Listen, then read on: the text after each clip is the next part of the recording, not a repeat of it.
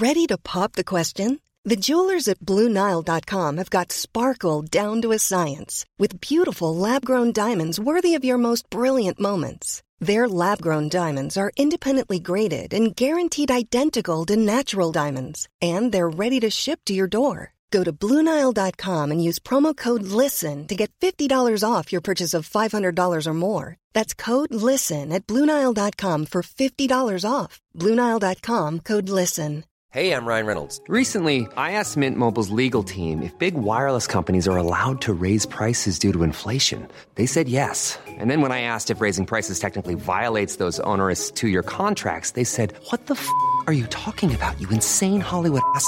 So to recap, we're cutting the price of Mint Unlimited from $30 a month to just $15 a month. Give it a try at mintmobile.com/switch. $45 up front for 3 months plus taxes and fees. Promo rate for new customers for limited time. Unlimited more than 40 gigabytes per month. Slows full terms at mintmobile.com. Outspoken with White and Jordan. 100% engagement. It's a total disrespect. Download, stand well back, listen. Jim White and Simon Jordan. I don't see that view. Outspoken with White and Jordan. From the world's biggest sports radio station, Talk Sport. Thanks for listening to Outspoken with White and Jordan. I'm Jim White, and today myself, Simon and Danny Murphy discuss Nottingham Forest after the appointment of Nuno Espírito Santo. Is it the right move? And which Nuno are Forest getting? The Wolves one or the Spurs one? Eddie Howe calls for more to be done to protect players and managers after a fan entered the pitch and confronted Newcastle goalkeeper Martin Dubravka. The Met Police and Chelsea launch an investigation. Plus, Ghana manager Chris Hughton joins us in studio as he prepares for the African Cup of Nations, which begins on the 13th of January. This is Outspoken with White and Jordan.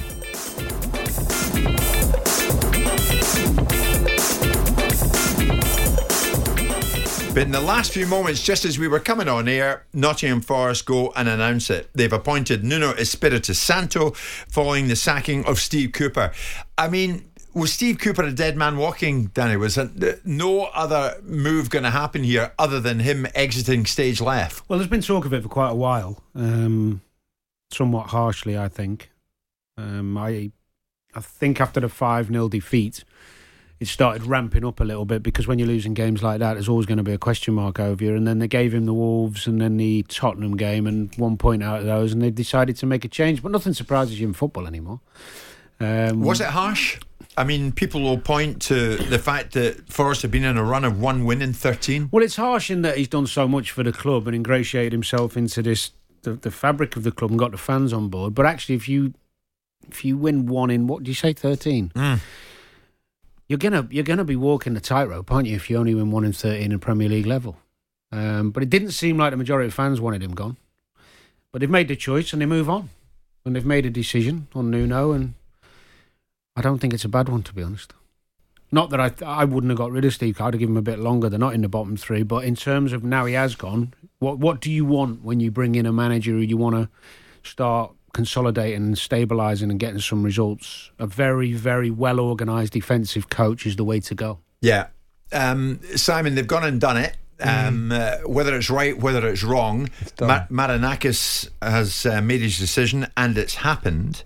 Time will tell, but certainly off the... Danny's right. He was popular to the very end, Steve Cooper. That counts for nothing if you're not winning games. But I watched him at the end of the Fulham game, and I watched him at Craven Cottage coming off. 5-0 defeat, he was getting a standing ovation. Yeah, because it's been a long time for Nottingham Forest to be away from the Premier League, and they won't forget that in the same way that Leeds fans don't forget Bielsa's achievements. Good comparison. You know, the pen is mightier than the sword, isn't it? I've written about Steve Cooper recently, how wonderful I thought he was, and he's got the sack. I've written about Eddie Howe. They haven't won a game since. Yeah. Keep me away from the pen. Look, kiss of death. I watched him. I thought to myself, no, I think he can get himself through this. And then I listened to him after the Wolves game, and I thought, oh, no, I don't know, you know. But the players could have gone one of two ways. They could have folded or they could have reacted. No. If you're a manager leading from the front, this is what I expect from my players. More of this. And I thought to myself, you look like you're shrinking into yourself. I know I make a lot of body language, and I know I've said things in the past that people think about Erik ten Hag. Look, the most interesting thing for me now is where he goes next, because there's no doubt that he's a decent coach. We've spoken about him in glowing terms. I called him a bridesmaid a few years ago when he constantly got Swansea into playoff finals and never got them to the Premier League.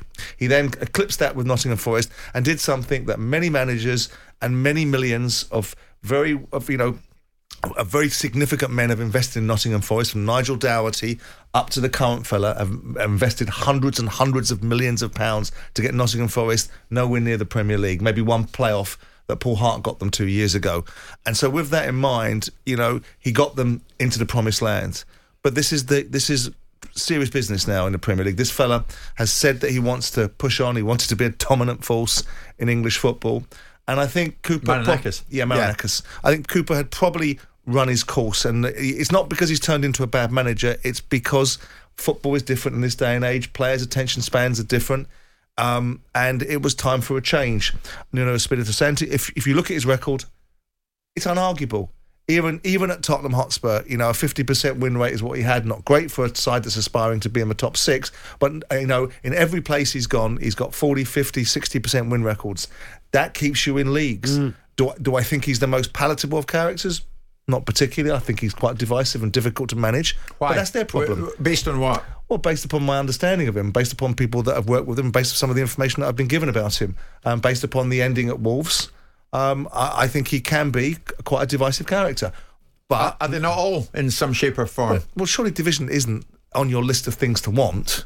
I mean, it's one thing having disagreements. It's one thing having constructive conflict at times. What's your definition of division? Like pushing the guy at the top for more money? I think being difficult when you've accepted certain things and then changed your mind and pivoted on them.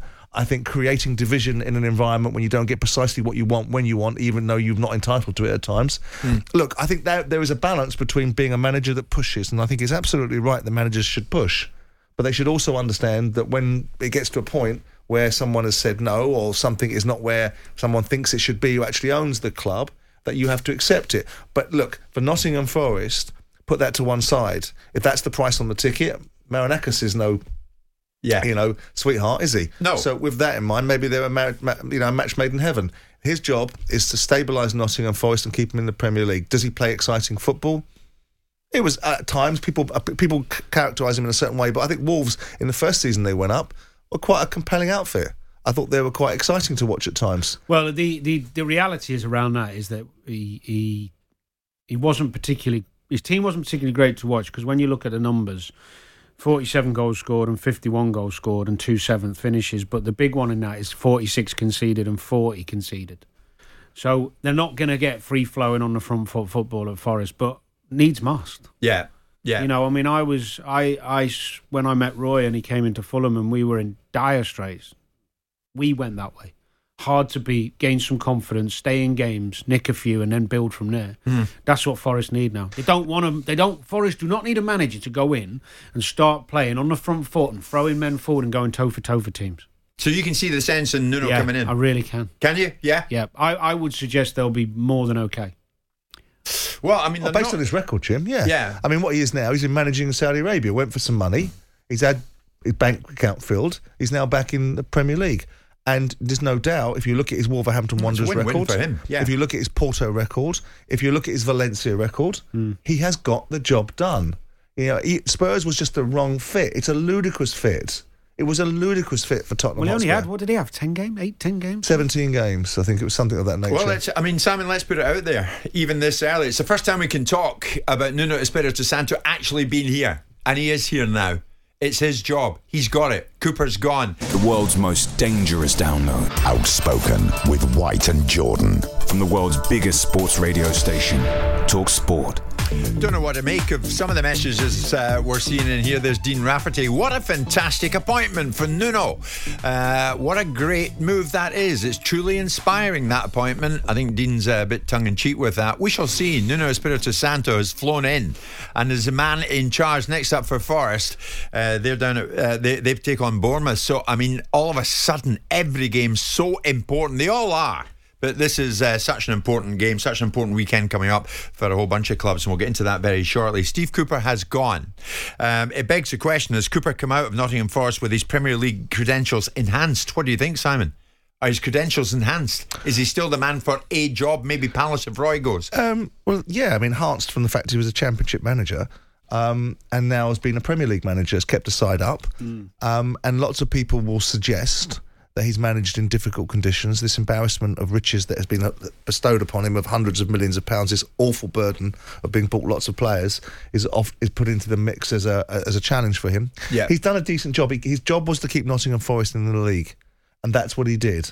They were still in a position where they weren't in the relegation zone. I mean, they're not in the relegation zone primarily because the three sides in the relegation zone have got such a paltry level of points. But still, you're right. He's not. They're not in it. They're not in it. Yeah. But then again, you know, what do? Do you wait until the rot has set in and find yourself in the bottom three and all of a sudden there's a real malaise? Or do you, if you look at somebody, like I said to you, I looked at him after the Wolves interview and I thought, you're done. And I'm disappointed because I didn't want him... Did you say that? Well, I've said it, I think recently, that I felt that his interview after the game's weak because it didn't sound like someone that was really, really, really up for it. Not suggesting that he wasn't capable of overcoming the adversity. It just sounded someone that was a little bit too contrite. Right. Your team got beat 5-0. Your team let you down. So that was Fulham. Yeah, I know, but my point is, so when he goes to Wolves and goes, well, the players could have gone one or two ways. No, they bleeding well couldn't. They could get out on the pitch and put a performance out. I told you what happened, which is the bare minimum they could do. After the 5-0 at Fulham, I spoke to him and he's speaking to some Forest fans outside the ground. He said, I can't speak to you at the moment, phone me in 1 minute. He got on the Forest bus, took my call. He said, it's on me. I've got to take it in the chin. Well, it's on everyone. The point is, nobody's doubting his genuineness, his dedication to the job, his passion for the club. He's a lovely guy. He's very likeable. He's warm, and he's somebody who'll be remembered for a long time. The thing for Forest fans now, the decision has been made. Right. So you can be angry, frustrated, and disappointed that he's gone. But now he's gone, and they've made that choice. You have to either get on board with a new manager or not. Yeah. I don't think if you're angry as a fan because of Cooper going, it would seem foolish to then take it out on the new manager just because the old one's gone. That's right. Well, Ryan's a Wolves fan who's suggesting that it's a good move getting Nuno in as far as Forest is concerned. I think it's a great appointment, says Ryan. He'll bring them fight and passion. It's what they need. Very animated character. It's a good move. We said Forest fans, join us on air. My God, you're doing that in big numbers. John, good morning. Big Nottingham Forest fan. What do you think? Is this the right move that Cooper goes now and in comes Nuno? Is it the right time? I think, personally, look, did we want Cooper to go? No. Love the guy. Everything he's done for us. Love him as a person, as a coach, as a man. I can't speak highly enough of him. I think the situation is, though, we're coming towards a January transfer window. Do we give Cooper 3 games, then go to the transfer window and then not get him the kind of players he needs? Or I think we had to make the change, unfortunately. If Cooper had stayed on, I'd have supported him to the very end, even if it had took us down, just to clarify. He means that much to us. But the pragmatist in me jumps through and thinks, right, make a change now, given the January transfer window. And also, there's a lot of people kicking off about Nuno, saying we don't want him at X, Y, Z. I don't think people have done the due diligence on him. I think Simon's nailed it. If you look at his track record, he's very good at almost every club. If you look at the way he plays a 3 at the back. He's quite pragmatic. I think the squad that Forest have got will be able to adapt to Nuno's tactics in the way of playing pretty quickly. I think that was quite sensible. People are saying get Lopetegui, get Glasner. Glasner's never managed in the Prem. Nuno's had, what, 400 games? Something stupid like that. John, so Nuno's the man you've got. There's one message, John, saying Forest need a striker and a keeper in January. They've got to get them. Do you agree? 100%. They need a striker, they need a goalkeeper, and they need to engage some of the players that's been a little bit out of the squad, like Sangari, Dominguez, possibly bring Joe Warrell back into the fold. Don't know why he's out. 100% need a striker. Okay. Yeah. We're going to lose a lot of players to AFCON as well, Jim. That's a slight worry. That's a good point. However, you know, we've got a nice Brazilian mix of players. Apparently, we're in for a top Brazilian centre-half that's already agreed to come to us as well in January. Nuno speaking Portuguese helps that, of course. I think striker, goalkeeper, and the fans will 100% get behind the new man. Okay, John, listen, thanks for the call. Many Forest fans queuing up to speak to us. Wayne is one. So Cooper goes, in comes Nuno. Danny thinks, yeah, good move. What do you think? I think it's a backward step, personally. I don't think we're going anywhere. Firstly, like you said before, we need a new striker, we need a keeper. With that, Cooper's the man to take us out of this. He's done a great job at Forest. He's got a great team spirit there. Will Nuno get a great team spirit? I don't think so. I actually, well, he's gone, Cooper, so you got to just, I mean, we all know what a good guy is and what... Move on. But the reality is, I think a lot of that squad, they've got a lot of decent players in that squad. I think you do need a keeper, and I think some backup for a one-year would be a big plus in the January. Yeah. But other than that, there's the makings of a decent squad. You've got some good players. You know, Murillo at the back looks a good player. You've got Gibbs-White. You've got, I mean, Sangari, although he's been dropped recently. He looks a powerhouse in the middle of the park. You know, I don't think Forest are in a better place, as some people say. I don't know what you think. No, I don't think we are at all. I think we've got some fantastic players. And I think Cooper's the one to get them to gel. And which he did. He started getting them to gel. To my opinion, what upsets Forest is all these international breaks. There's too many of them. We start playing, then we stop. We come back and we seem to take a dip again. When you're ready to pop the question, the last thing you want to do is second-guess the ring. At BlueNile.com, you can design a one-of-a-kind ring with the ease and convenience of shopping online. Choose your diamond and setting. When you find the one, you'll get it delivered right to your door. Go to BlueNile.com and use promo code LISTEN to get $50 off your purchase of $500 or more. That's code LISTEN at BlueNile.com for $50 off your purchase. BlueNile.com, code LISTEN. Millions of people have lost weight with personalized plans from Noom. Like Evan, who can't stand salads and still lost 50 pounds. Salads generally for most people are the easy button, right? For me, that wasn't an option. I never really was a salad guy. That's just not who I am. But Noom worked for me. Get your personalized plan today at Noom.com. Real Noom user compensated to provide their story. In 4 weeks, the typical Noom user can expect to lose 1 to 2 pounds per week. Individual results may vary. Burrow is a furniture company known for timeless design and thoughtful construction, and free shipping, and that extends to their outdoor collection. Their outdoor furniture is built to withstand the elements, featuring rust-proof stainless steel hardware, weather-ready teak, and quick-dry foam cushions. For Memorial Day, get 15% off your Burrow purchase at burrow.com/acast, and up to 25% off outdoor. That's up to 25% off outdoor furniture at burrow.com/acast. Download, stand well back, listen. Outspoken with White and Jordan. From the world's biggest sports radio station, Talk Sport. We're talking about that moment last night. We're trying to get word from Chelsea as to what happened to that fan, whether or not he was ejected from Stamford Bridge last night after a fan entered the pitch just after Chelsea had equalised right at the very end of the game, of course, against Newcastle, and confronted the Newcastle goalkeeper, Martin Dubravka. What needs to be done? Danny was talking about this thin netting that appears still to be in use in the Bundesliga. There's Lewis, who says he lives in Munich, and he says, I'm with Danny on this. We love the nets in stadium. It makes you feel safe inside the stadium, says Lewis. Bill's a big Liverpool fan. Bill, good morning to you. What's your take on this? Because it seemingly doesn't stop people periodically, as this character did last night, entering the field of play. Yeah, I agree with you about everything that's been said, but I think in the last couple of months we're getting caught up a bit in the whole kind of fan behaviour thing, and I think we've got a couple of choices, because there was the singing issue earlier in the week, and I think we need to decide as a sport. I think we're all right into it, but unless we move to sterilise the game and go up the lines that we're doing a little bit in society about everything is precious, we might have to accept that. If you get 60,000 people in a compact area, we create a gladiatorial environment, then we expect everybody to absolutely behave 100%. It's dead unrealistic, because it don't happen anywhere else in society. So I think we've got a couple of choices. Sterilise it a bit, contain us again, get the fences back up for back in the 70s and 80s, or think a strategy that just accommodates and accepts we're going to have to deal with clowns and idiots just like we do in society. Because if we're not careful, there's a few things Simon said, which I agree with a lot of he says, and I disagree with a lot of what he says, but this whole thing about be careful what you wish for, we'll end up sterilising something that's it's an institution.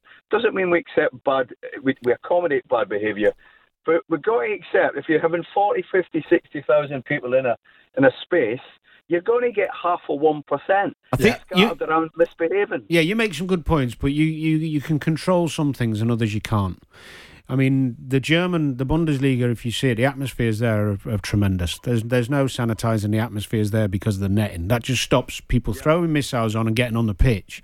In terms of homophobic chanting, tragedy chanting, all those things, yeah, of course. That you are unfortunately going to get minority of idiots, and we can try and stamp that out with good communication and PR and all that stuff. But the reality is, this is something we can control before something drastic happens.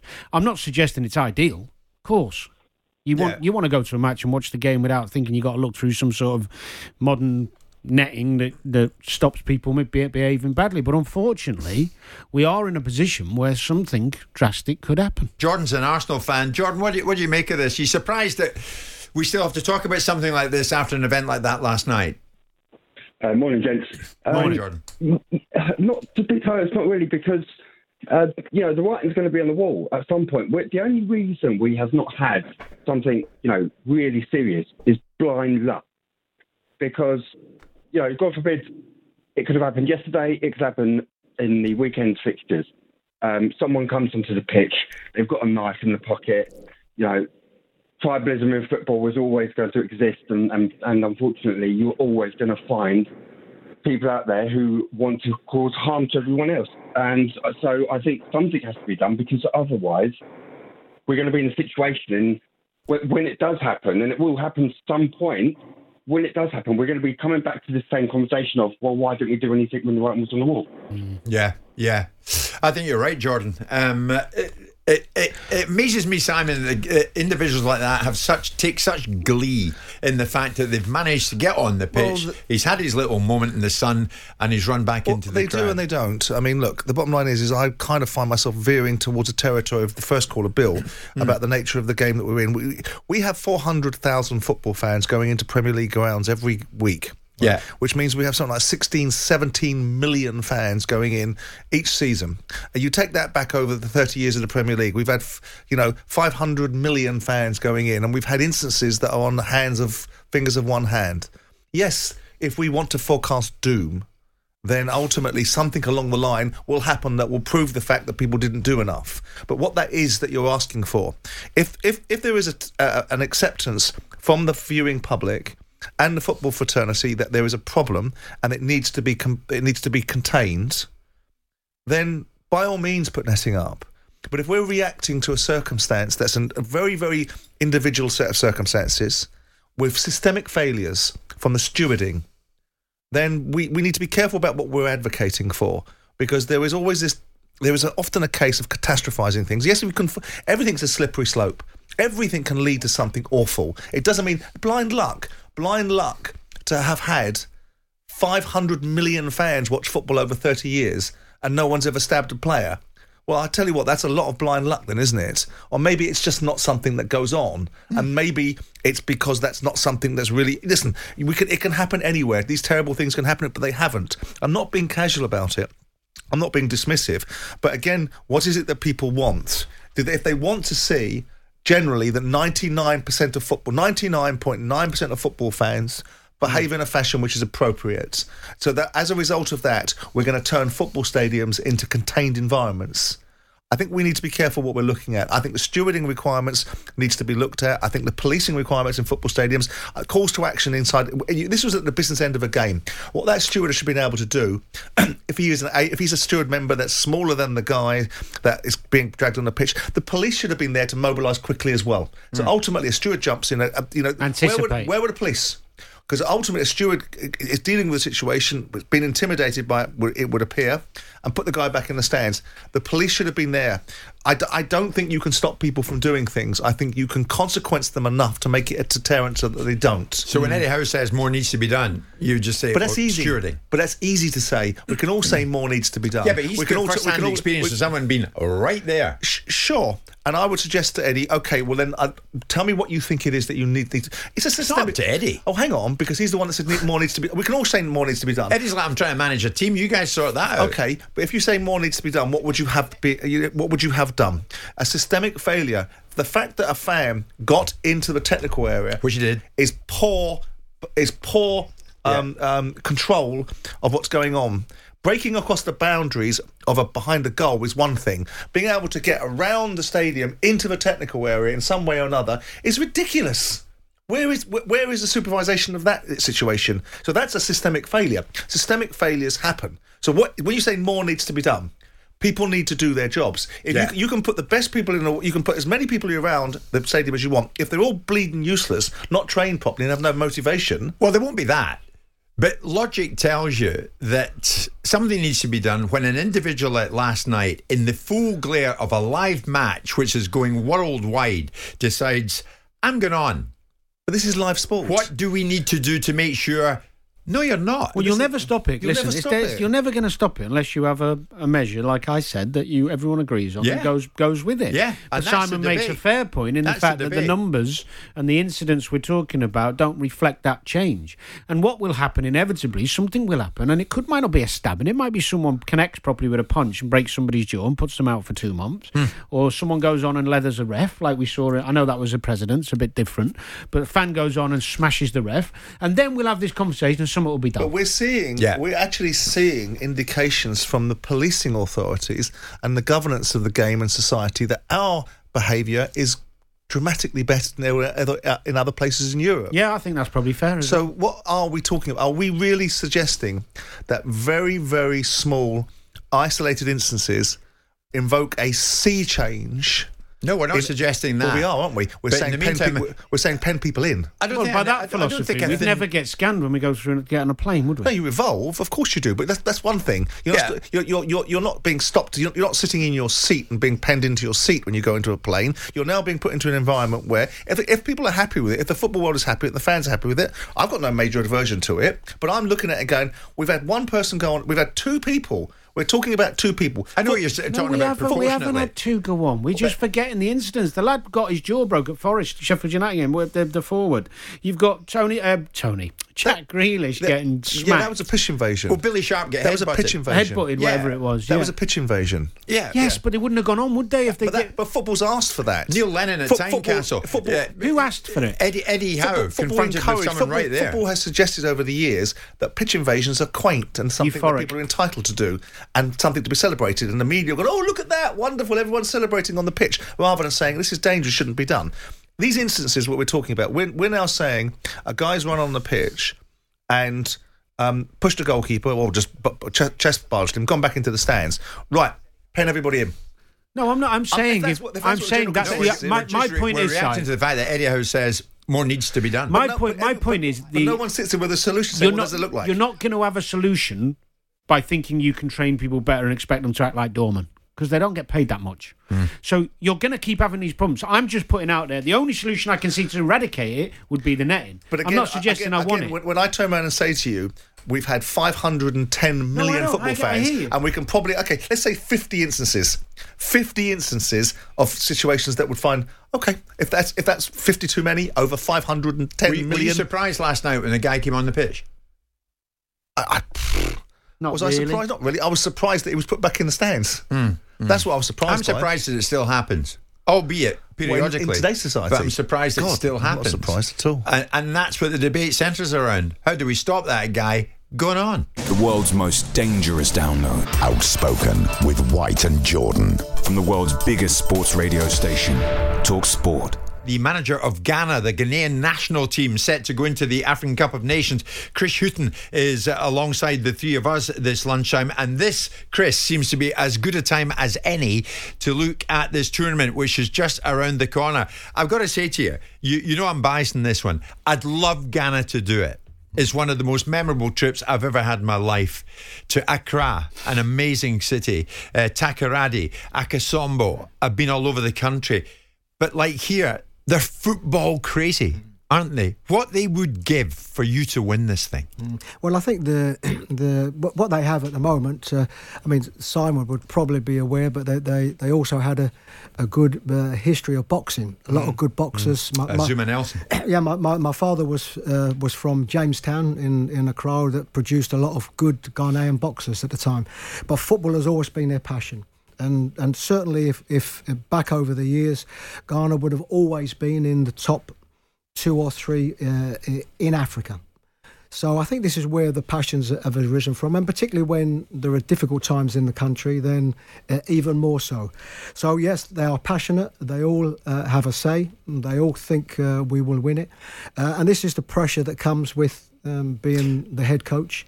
And we certainly will have to go into this competition with the prospect, because I think you have to. I don't think you can enter a competition thinking that it's not competition, you can't win. Yeah. What do you think the perception here is of the tournament? Do you think the tournament, coming as it does in January, do you think it's disrespected? Yes, I do. I think that's changed. Do your bosses at the Ghanaian Federation think that? No, I don't know. I haven't had that conversation with them. But from a personal point of view, I think it has been disrespected in the past. I mean, what way, Chris? Well, I think we've always had. Not as regards complaints, but of course myself being a head coach, we've always had clubs and managers that would have brought in African players, knowing that they would play in the African Cup of Nations, and then of course complaining when it came to that time, knowing that they wouldn't have them. So I think... Have you had that this time around? No. I mean, what there will be, for sure, there will be clubs and head coaches that will want to request their players being able to stay for a little bit longer and so on. But my role is to prepare the team the best way that I can. I think where the respect has changed is I think even as regards the coverage. I can certainly remember 3 or 4 African Cup of Nations before where, to watch it on the television, you was watching it late at night or, not at the most popular times.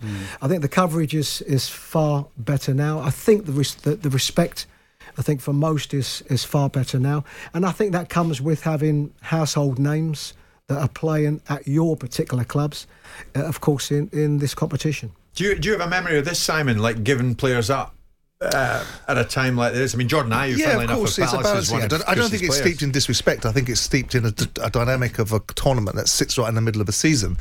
And I think that unless there's going to be some dispensation for that tournament like there was for the World Cup, it's going to cause this conflict. I mean, obviously, I've always had a degree of interest in it because I saw Victor Moses, one of my young protégés, end up going to Nigeria. I've seen Wilfried Zaha, another one of my protégés one of my kids that came from my academy, going on to the Ivory Coast. It's always been a tournament that I've been interested in and wanted to see the development, because the more countries that can produce world-class players, the better it is for the business of sport.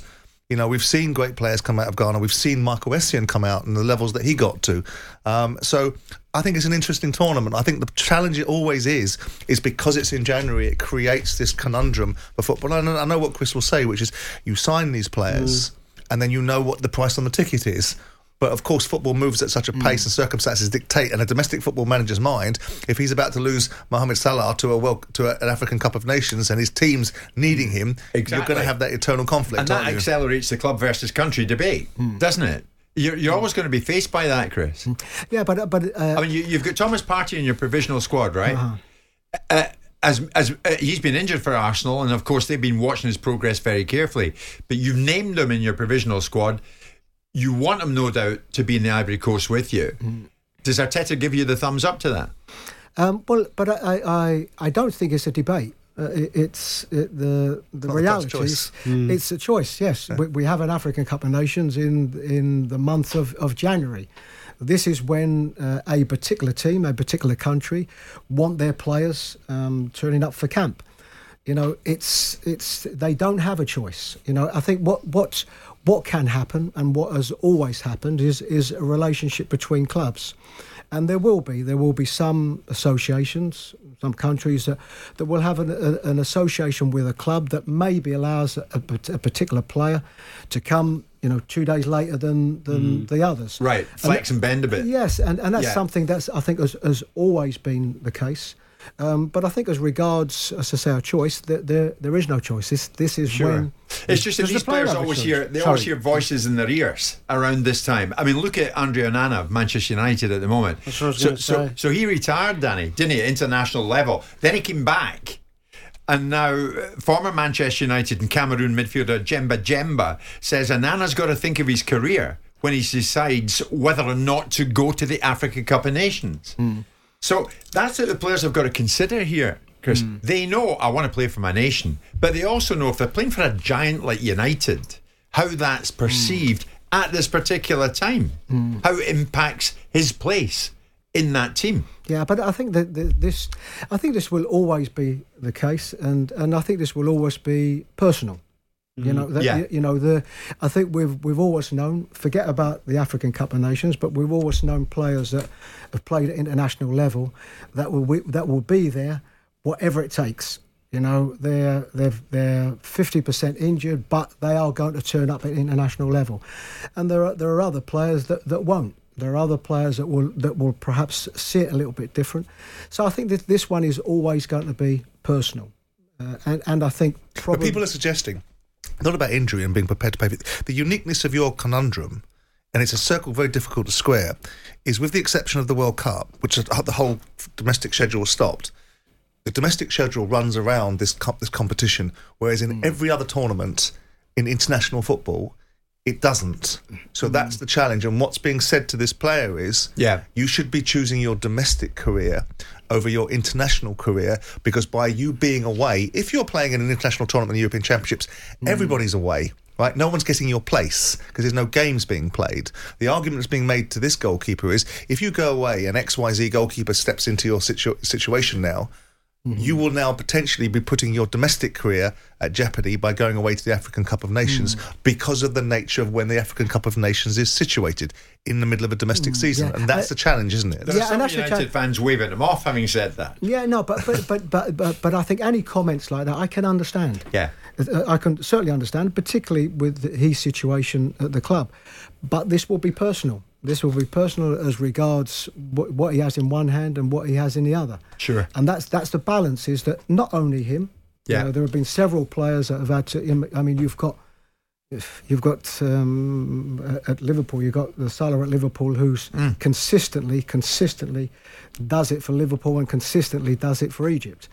But it's a conundrum for you, because the interest that we talk about in the African Cup of Nations is spiralled by the recognisability of players playing in domestic football. And so it's accentuating the positive and making people more motivated to watch it. But if these players are then being taken out of the African Cup of Nations, out of teams in domestic leagues, and then finding their positions. But they're not being taken out, are they, generally, if you look at the tournaments that are padded there? Say again? They're not being taken out. How do you mean? Well, what do you mean? The players, the big names you're talking about, are there at the tournament? Correct. That's what I'm saying. Yeah, but you're saying if they're taken out, they're not being taken out of domestic football and put into the international framework for a month, right? So they're not playing in domestic football. So they're out of the domestic team. They lose their place in that side as a result of playing for their nation. Does that help or hurt the idea that people are watching the African Cup of Nations because there's more recognisable players? I see where you're going with it, Simon. I mean, do all your Ghanaian players in who'll end up in your squad, Chris, absolutely fundamentally want to be there? They're not looking over their shoulders at their clubs thinking, do you know what, someone else can get my place by the time I'm back. Well, I mean, I'd like to think so, and if you're asking me the question, I would say yes. Yeah. You know, we never have a problem of players that not wanting to turn up. Right. And but I certainly understand the question, but I think this is minimal.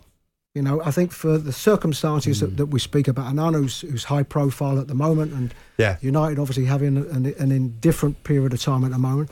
You know, I think these are individual cases. Sure. And I think the large majority are of players wanting to represent their country, and I think clubs expecting them to want to do that. I'm seeing a bunch of messages about Mohamed Kudus, of course, at West Ham. This guy has emerged, hasn't he, Danny? And people are really taking notice of him. Ghanaian. He'll be playing for Chris Hughton next month. West Ham fans saying, for God's sake, wrap him up in cotton wool. Yeah. What's his best role, Chris?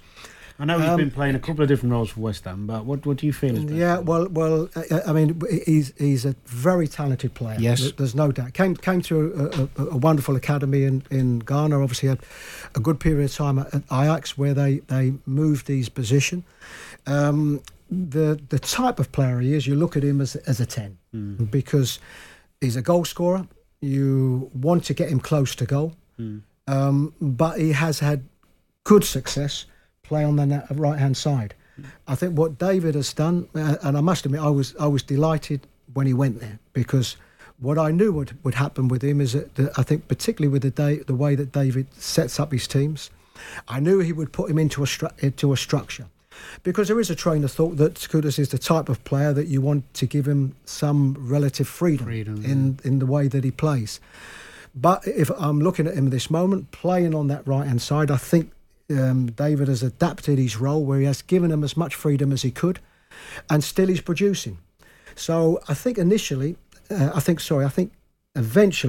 think he will be a 10. Mm. A form of a 10 somewhere, but he's somebody that's very talented across that forward line. An asset, or as an asset. There's no free positions anymore, Chris. There aren't.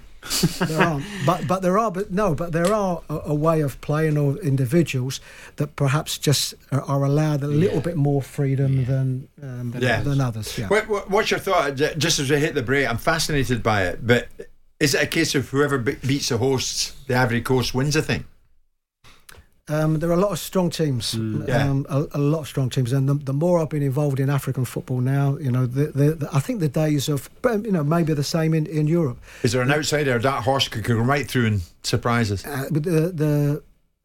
There's so many good teams: Cameroon, Morocco, of course, for what they've done, Egypt for obvious reasons, Senegal because of what they've done, Ghana. I'd like to think Ghana because come on, Ghana, and we are next door. We will bring a good support. We are next door, and it's a long time since we've won it. I would love you to win it. It's a wonderful country. Download, stand well back, listen. Outspoken with White and Jordan. From the world's biggest sports radio station, Talk Sport. Thanks for listening to Outspoken with White and Jordan. Please leave us a review wherever you get your podcast from. We'll be back tomorrow to bring you the best of the show.